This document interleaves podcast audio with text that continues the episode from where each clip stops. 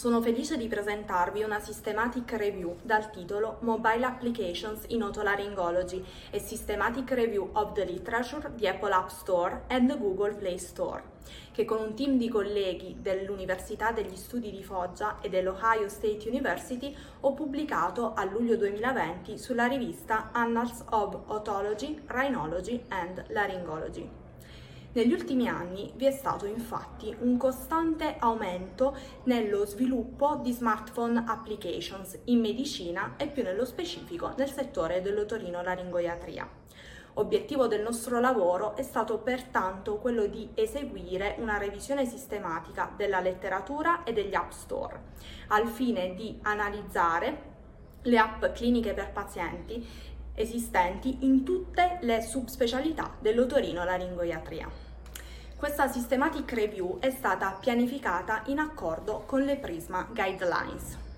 La strategia di ricerca ha previsto l'utilizzo di eh, numerose keywords afferenti ai diversi settori dell'otorino-laringoiatria.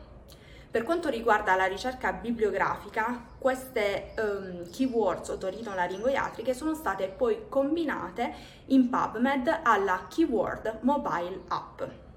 Sono state pertanto incluse app cliniche per pazienti, mentre sono state escluse app a scopo divulgativo, promozionale e ancora app che richiedevano un acquisto separato di una componente hardware.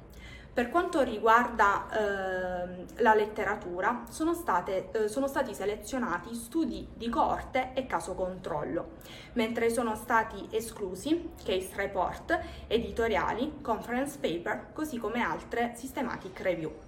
La valutazione delle app qualitativa è stata eseguita per mezzo della Mobile App Rating Scale, anche nota come MARS mentre la qualità degli articoli scientifici è stata valutata per mezzo dell'aderenza allo Strobe Statement. Dopo questo accurato processo di selezione sono state quindi, eh, sono state quindi incluse 1074 mobile applications tra Android e iOS e 193 articoli scientifici. Quello che um, è possibile notare immediatamente è questa grande disparità tra il numero di applications rilasciate negli store e il numero di articoli scientifici pubblicati in letteratura.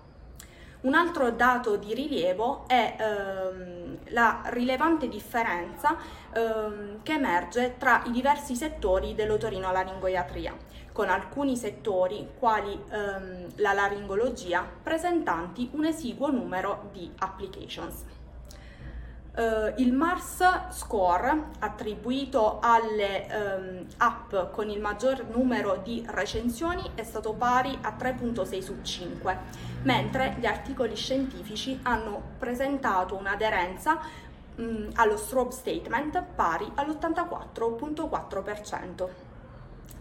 Mi piace concludere con una frase dello scrittore e scienziato Isaac Asimov, secondo cui ogni innovazione tecnologica può essere pericolosa. Il fuoco lo è stato fin da principio e il linguaggio ancora di più.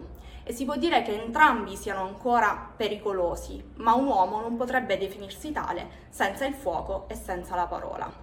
Pertanto lo sviluppo della mobile health, così come di altre innovazioni tecnologiche, è inevitabile e lo sarà ancora di più nei prossimi anni. Ma al tempo stesso esso sembra promettente e può um, portare numerosi vantaggi sia ai medici, otorino-laringoiatri e non, che pazienti. Pertanto, con gli altri autori dello studio, raccomandiamo senza dubbio cautela nell'utilizzo di queste app, ma non siamo affatto contro un loro utilizzo responsabile, soprattutto se basato su un proficuo dialogo tra medico e paziente. Sicuramente in futuro per un appropriato sviluppo della mobile health, il sostegno da parte di società scientifiche, società scientifiche, gruppi internazionali e multidisciplinari sarà necessario.